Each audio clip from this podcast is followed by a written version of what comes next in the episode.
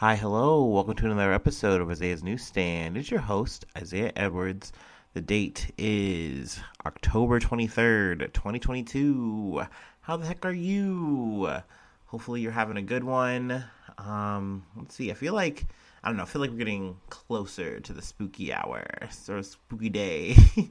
you know, uh, Halloween. So, you know, I don't know. I don't really plan on getting too spooky uh, I'm not really a spooky guy for real. Not really into into the scene per se, but I do like it aesthetically, at least from like a certain distance, if that makes sense.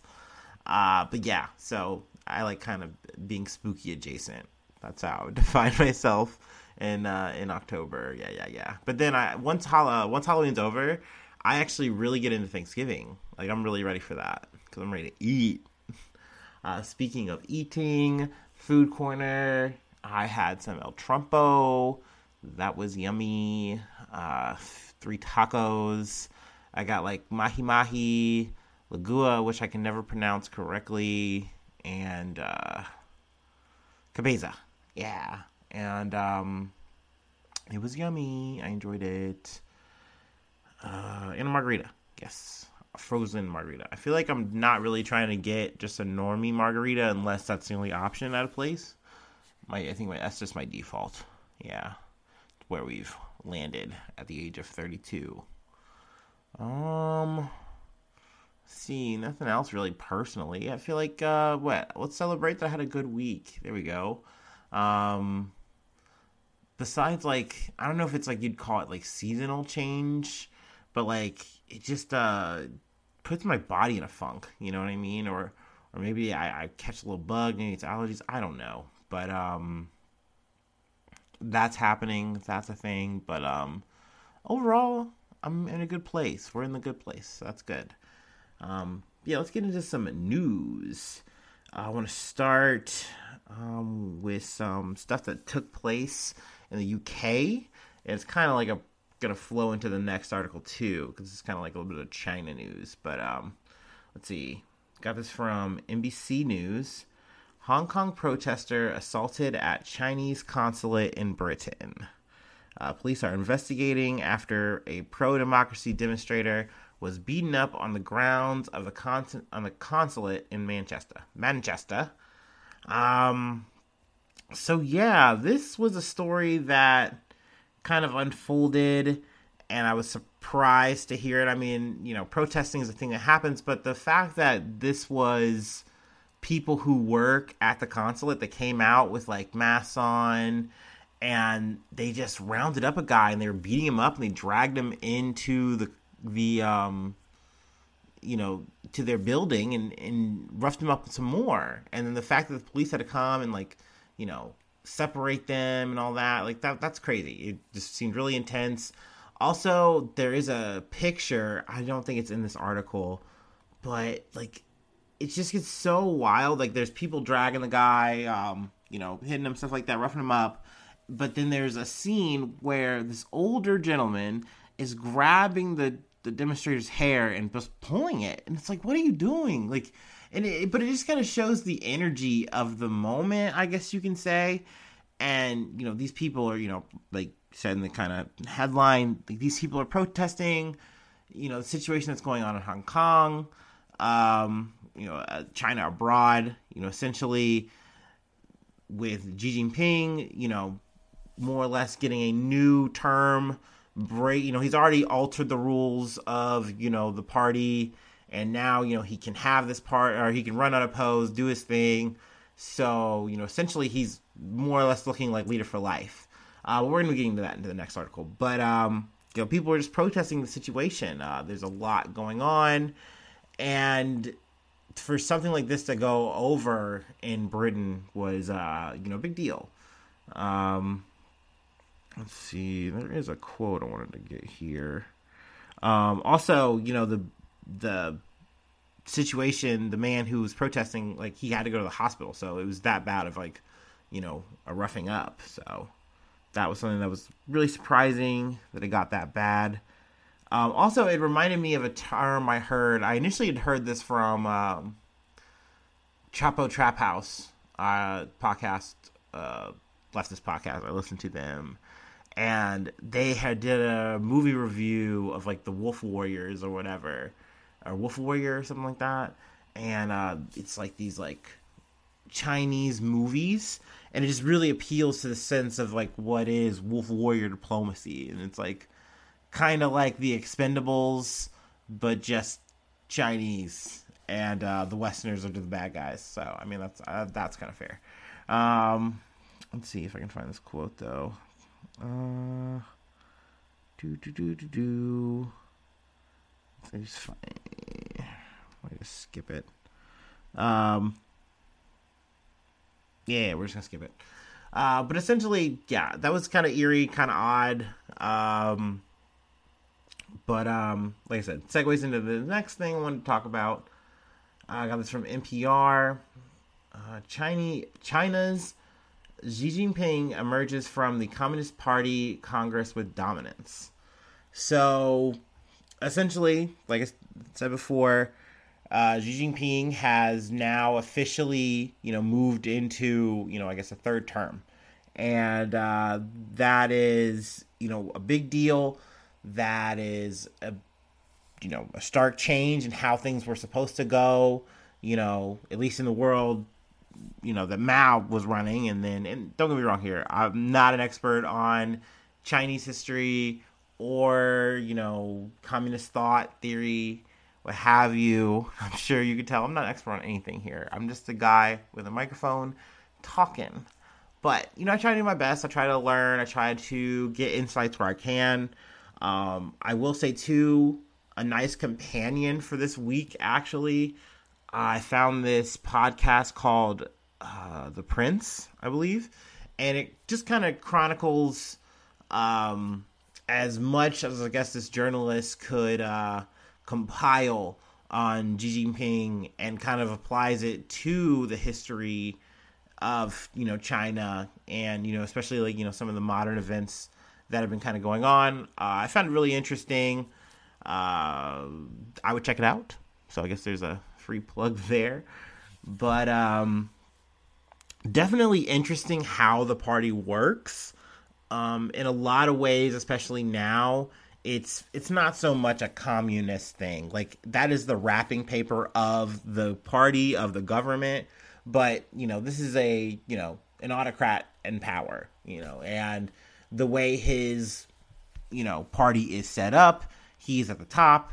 Um, he also has a group of, you know, six other men who are also um, what is it? The uh, Polit Politburo Standing Committee. Um, and they're considered close associates of Xi and a lot of how he's moved his party over the years as he's been in power has really kind of shown that look it is really more important that you are loyal to me as opposed to how good you are or how much expanded thought you can add to the the government. It's that that's not as important. What is important is how loyal to me are you? How effective and loyal you are to, you know, Xi. So I think that this kind of system, especially I think from Western perspective, um, it gets a lot of naysaying, and I get that, especially when you look at, um, you know, some of the uh, human rights issues at hand that go on in China. But obviously, of course, once again, that's from a Western perspective, usually saying that, and usually in that way, we aren't looking at our own, you know, backyard and the things that we do and issues that we have yet to overcome. Now, that being said, it, they don't negate each other either. I do think you can talk about both and should talk about any and all things that are bad going on. You know, any kind of violation is a bad violation, is a problem. It's something that should be addressed and talked about. Um, so, I mean, there's definitely a lot going on. Also, a pivot that's kind of come up is um, you know the whole situation with Taiwan. Uh, not so much has changed in terms of like they still want it. Sorry, kind of spacing out here, I guess. But they still want Taiwan. It's still on the agenda. But I guess the essentially is like, look, like we have said before, we'll say it again. We will use force if we have to. Um, you know, there are potential projections that they might try to do something within the decade. Now, I mean, that's not that's more speculative than anything, but it's just one of those things where th- if they do decide, there's really not much that Taiwan can really do about it. And, you know, of course, Biden has said before, and, you know, his weird way, that, oh, yeah, no, we would get involved militarily if they did. But he's also, and, you know, his party has said, you know, his um, administration has said, well, let's not say we would get military involved. We would, you know, continue to do what we're doing, yada, yada, yada. And they didn't necessarily say boots on the ground or anything like that. So who knows? But even so, China, like, I've heard a lot of like statements like, "Oh, okay, because of the whole housing situation, um, like real estate, kind of the bubble kind of bursting. There's no more growth there, not as much. Uh, the situation with COVID, the zero tolerance, that's a big fucking deal. That's something that is in some ways a black eye, um, you know, to the you know Chinese detriment, but in the same way, you look at it the other way, they don't have as many deaths to report from COVID from how aggressive they've been with the zero, um, you know, tolerance. So I mean, there is definitely give and take there. Um, I don't know. I've just been really interested in the goings on there. I've also been listening to like history stuff from like ancient China and stuff like that. So it's just I'm trying to get to the point where I really can have more of a knowledge of all of the world. But um hopefully without having to get a bunch of books because that is expensive. but um, I do find where China is right now to be very, very pivotal, and you know, not just where they are in power, but how they are growing and changing. Um, you know, where they're going to be in the future and where we are going to be in position to them. I think that's a big thing for us. I think that's why we've kind of made the the conversation to talk about our competition with China. Um, which is kind of weird. Um, every time that that kind of like language gets brought up by like Blinken, Blinken, um, I always go like, well, what is that about? Like, is that like it feels like an '80s movie montage or something? I don't know. Um, let's see. Um, I guess there's one part I wanted to read here. Uh, the party Congress added two arcane but important political ideas to the party constitution: the two establishes and the two safeguards. The two safeguards call on party members to recognize Xi as the core of the party and to regard his governing philosophy as a key tenet of party rule. The two safeguards require t- uh, party members to protect G's status as the core and to safeguard the party's leading role in politics in China. So, I mean, that's definitely a big deal. It's definitely marking a, and showing like how the party has changed so much over time which is something like I said, these kind of things kind of gone way over my head. I don't really have the reasons on it, but learning, I've definitely kind of seen like, oh, well, there were times where the party was thinking, you know, in post Mao, like, well, we're going to be more liberal. We're adopting more of these changes. We've hybridized our model a little bit more with capitalism. Maybe things are going to be a little bit more freed up. There is going to be more expansion. But, you know, as Xi, you know, really secured everything, came into power, that wasn't the case and things have been locked down. And um, I mean, I guess even you know more before that, I'm sure, but um, just these changes are kind of showing like, look, the focus is now more onto the one and not so much on what does the party as a whole think. Like, what do we want to do? What do we do? We want to include the people in these thoughts and these conversations. That's not really the case. Um, has really kind of fought to make sure that the conversation of like oh we're going to debate this we're going to change this we're going to alter this that's not the case like there's a party of one for a reason and you know we're going to focus on making sure that the goals get met. And also that i think it's also kind of demonstrated that some people are like oh well everyone in china is having such a bad time. No one's having any fun. People are dying. And yeah and there's definitely a mix. Like there are people who are very unhappy um, especially when you're talking about the COVID lockdown situation. Um, if you're not in the middle class, if you're not doing well and you're having to struggle, then that's not good. And especially once again, you're losing your job or something like that because of this COVID situation. But if the overall numbers show growth, show that people are doing well and they're being successful, then that's what they really want to see. Um, so I mean, those are the kind of numbers that they kind of lean on, at least when they're talking about the country as a whole. You know, in in the national sense or in the global sense, I should say. Sorry. Um, gosh, um, kind of dwelled on that. So we can move on to the next thing. It is some bad news. Uh, yeah, I, I would say I was surprised about it in terms of just the blocking, but I mean, we can just kind of get into it when we read the title. Uh, got this from Yahoo News and the Associated Press. Uh, court temporarily blocks Biden's student loan forgiveness. So, uh, let's see. Let's see. The eighth court of eighth court, the eighth circuit court of appeals issued um, a stay as of late Friday, um, and it's essentially blocking uh, Joe Biden's plan to cancel the student loan debt. So, I mean, billions of dollars are you know in limbo in terms of what are we going to do with it? Who's paying for this?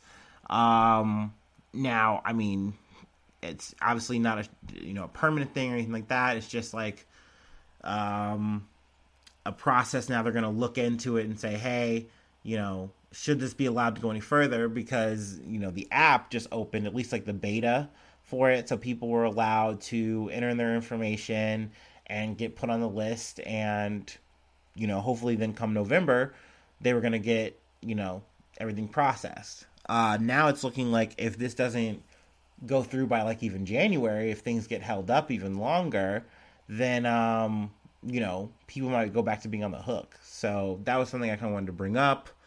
Um, let's see it does kind of go into the details in this article if you would like to read it. Um, but um, you know, more or less, it's stemming from the Republican lawsuits that are also going on in other, you know, several different states. You know, I think it's like six. I think um, kind of spitballing that. Yes, six Republican-led states um, have made a motion to block the program.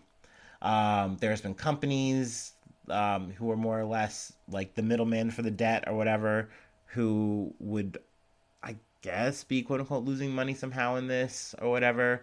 Um, even though I think it's being paid by like an act, which they're saying like I think it was like a Heroes Act thing is how Biden is allowed to do this, and they are saying, well, you shouldn't be doing it this way. It's a misinterpretation of what it was for because it was essentially for um, like veterans or something like that. I don't know, whatever. It's it's some lame ass legal shit to try to stop this, which you've heard it here before, where it's like, no, I think this is a good thing. Uh, I think this should go through. Uh, I'm sorry if you're salty about the fact that maybe you paid yours or whatever. Um, but there's plenty of people who have gotten help and pay, you know, to pay for it. So why wouldn't more help now be a problem? I don't get it. Um, I don't know. People have plenty of reasons, but I think they're bullshit. So you know, I will definitely keep you guys posted on that. Uh, something else that I've been, you know, keeping you posted on. Uh, this story started once again in the Patreon, but um, it's moved to a legal place. So I felt like, okay, cool, perfect. We will move it to the um, main episode stream. So got this from NPR. Thank you yet again. And yes, technically this is sports news. Yeah, sports. No ball. Uh, Hans Niemann sues Magnus Carlsen for $100 million, accusing him of defamation. Now, it's not just Hans Niemann, it's also chess.com. So that is a big development. At least I think it is. Um, yeah, I think that's just yeah, because they he is uh, suing them both for defamation they have he's also accused because i got some more information from the independent but then the article got weird. I don't know why. So we're using the npr one. But essentially he's accusing them of defamation in the sense like you guys are saying that i cheated. You know you didn't put out any evidence. There's nothing to say that i did besides the two times that i said i did in the news or whatever. And he said he did those as like a kid. Essentially you know, now he has, you know, been really put through the wire, the the wire, the wire, and um, he has been what he's called quote unquote blacklisted. He said, like, I think there's been like two tournaments he hasn't been able to participate in. Um, even though there have been others, and those people said, "Look, there's no reason to. You guys don't have any solid proof that he has cheated, so he's allowed to compete." Um, hell, there was even um, accusations that maybe he's had anal beads um, in his butt so that someone who could tell him like hey like this is going to be a risky situation or you're in a risky area like move wise like do this do that. Now um, i said on the pod uh, on the patreon episode i think any actual cheating he did to potentially beat magnus carlsen the person who kind of lit this whole thing when he lost a match to hans niemann and also i should say too uh, hans niemann is a 19 year old so he's a young kid um, I would also say too he's gifted, but like he has said before, when he cheated when he was younger, he's like I cheated on chess.com. They were unranked matches. I was doing that to like you know work on my game, um, you know just get better, yada yada yada. And um, at least this is according to him. Now, chess.com had come out and said, hey, that's not entirely true. He's cheated more than that. We've, you know, had conversations with him on more than just those occasions um, Magnus Carlsen, like they play in this big tournament. He beats him. According to Magnus Carlsen, though, um, he's like the way he beat me. He wasn't focused. He wasn't paying any attention. There was just something weird about it. Um, and he just was like, "Nah, that that just didn't add up." Then they play again. Also, I want to add to the shade. Hans Niemann, in an interview right after the match, he goes, oh wow, I can't believe I won. Like I can't believe I beat him. Like I bet he's so embarrassed to lose to me. So I mean, I could see if if I I lost, I took an L like that, and um, this kid says this shit, and Magnus Carlsen's thirty two year old, and he's like you know world greatest, like he's you know well known. Um, he even has his own chess app, which is actually tied to the lawsuit, at least in terms of the conversation. Um, I'm kind of getting in the weeds here, but um, I, I do also, in terms of what I what I think he did in terms of cheating, how he won. I do think this is the speculation, the theory that I lean most towards, that um, he had maybe an inside man in Magnus Carlsen's team who told him what his play pattern was going to be. And knowing that, and especially because it was like a kind of like a niche play pattern to win, so knowing it, he kind of just knew what to do in the counters and was able to play and not have to like super think or focus. I think that's the most likely way that he cheated, quote unquote. That's that's the Isaiah newsstand speculation, you know, whatever. But anyway, back to the Play Magnus app. Play Magnus app. So I'm gonna say it correctly. Um, apparently chess.com and Magnus Carlsen were going to be in a merger and you know he's saying there's a bit of collusion here uh, Hans Niemann is saying this and essentially you know that's what this lawsuit is about um, he also feels like you know he has been blacklisted um, he also teaches chess and does uh, Twitch streaming and stuff like that. And he's saying that his brand, his business is being drastically affected and undercut from these accusations. So that is why he's seeking damages. So here we are. Now you know. Checkmate. um, let's see. Now, sadly, this is um actually the next two are kind of a bit of a bummer. I'm trying to make the last one I uh, maybe a little lighter. I'm gonna do my best there, but this one I really can't uh, it is about Lucy Letby. Now, I'm to tell you right away, I'm definitely not giving the best justice here in terms of like how this case is, uh, how it's going, because it is an ongoing thing. But um, let's see. From the BBC article, it is this Lucy Letby trial, unusual finding in baby's X-ray uh, court hears. Um, but essentially, uh, Lucy Letby was a nurse. Um, she was accused of killing seven babies and attempting to murder 10 others at Countess of Chester Hospital in 2015 and 2016. Uh, the 32 year old denies uh, the 22 charges. 22 fucking charges. You heard it there. Um, essentially, uh, the one in question, I also have uh, uh, article from Sky News that I kind of initially got the reading info from. Um, line of gas in front of baby's spine was consistent with air having been administered. Trial hears. So, I mean, it's almost like this is like an angel of death. These are like premature babies, I believe, for the most part, that she was supposed to be taking care of. But um, it's not really an angel of death. Like these kids could have totally been fine, and probably would have been fine had just had normal care.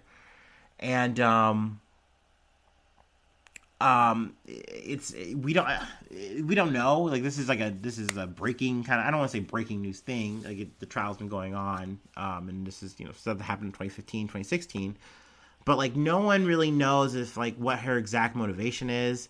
There was a letter found where she kind of is like saying like like how bad she was at the you know at being a nurse and like she did this and all this like more or less a confession is what it sounds like but you know, I'm not sure how admissible that is or, you know, what have you. Um, but I mean, it's really just such an, you know, hearing like the child letter because there's so many and they don't have like the names, the names are disclosed by the parents, whatever, anonymity, whatever, what have you. But it's just super sad and, um, to hear like it, it's just very gruesome um, just some of the, the methods and techniques he was using to to do this kind of grisly shit. Um, just that the line of gas, I guess, it was like injected into the spine, and it was like air, and um, so I mean, yeah, I don't want to like really get bogged down in the details. I would say definitely, if you are interested and you know you're looking for like a podcast route, um, last podcast on the left, they actually did like a relax fit episode on Lucy Letby, which was kind of surprising. They usually don't do like modern stuff unless it's like side episodes. So them doing this one was interesting, and um, I definitely say yeah, the BBC has you know on- ongoing coverage of it. But um, yeah, just super sad shit. Um, but I'm gonna move on to a lesser version as a super sad shit, but it does involve kids. Um, and I'm going to take my break real quick and we'll get right to it.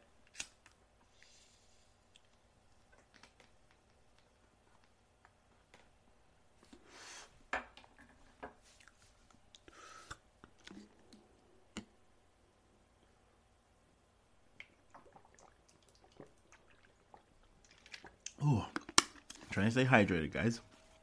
Okay, but we're back. Um, I got this from Yahoo News. Um, also, Good Morning America. I guess is where they got the article from. Um, daycare worker who used horror mask to scare children charged with felony child abuse. Now, this is, you know, it's it's bad. Okay, it's totally bad. We are not we are not condoning the use of what happened here at all. This was not good. Not no no no good. Um, I guess essentially what happened um, I guess we can just read the top part. Uh, five daycare workers have been charged with child abuse after a video of them terrifying small children with a scary mask, similar to the one in the Scream film franchise, went viral. So you can check the video out. It is um, not good. Not good look for the daycare workers. Um, it, it's something to myself though, where I, I maybe it's because I'm you know some getting older millennial boomer or something. There were certain like when I initially saw it, it didn't make me go, oh wow, that's so fucked up. Oh, but the more I kind of thought about it and, you know, just listening to people's responses, I was like, okay, no, I, I do get it. Like, it's not like she's just giving the kids a little spook. Like, she is using as punishment, like, terror. Like, she's terrorizing these kids and it's one of those things where that's totally not okay. And i think especially when you see the kids reactions they're just like blubbering scared. And they're like burying oh sorry i hit the mic. Uh, you know they're burying their head like just uh, and meanwhile there's another daycare worker recording it incriminating themselves. Um, so not smart. And uh, they were arrested and now are facing felony charges. Um, so yeah, not the not the best look for Little Blessings Childcare and Learning Center. Um, but yeah, I don't know. It, like I said, my initial response as a single guy, no kids, I was like, oh yeah, that is that's that's a little messed up, and you know, I kind of moved on. But then I kind of like thought about it, saw more of the video, and I was like, yeah, no, this isn't good. This isn't just like you got a little spooked. And there's also times too where I look at my childhood and go, oh yeah, that's fine, that was okay. But if you actually like thought about that out loud, someone would go, no, man, like maybe X or Y wasn't okay. Like maybe that person shouldn't have done that, and maybe there should have been some consequences, and you shouldn't have just had to throw dirt on it.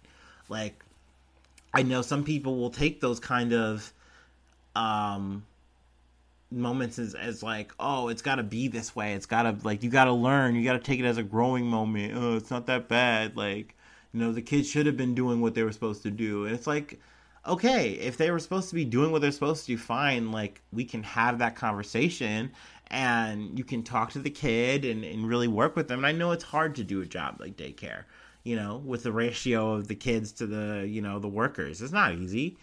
But um, whipping out the, the horror mask and, you know, yelling at a child is never okay. Never good. So tisk tisk tisk and um yeah, it's gotten legal, and um, you know, maybe some shakes out there. I will let you guys know. But thank you for tuning in to another episode of Isaiah's Newsstand. You're the best, and I love you very much. Um, hopefully, I see you soon for some more good news. Bye bye.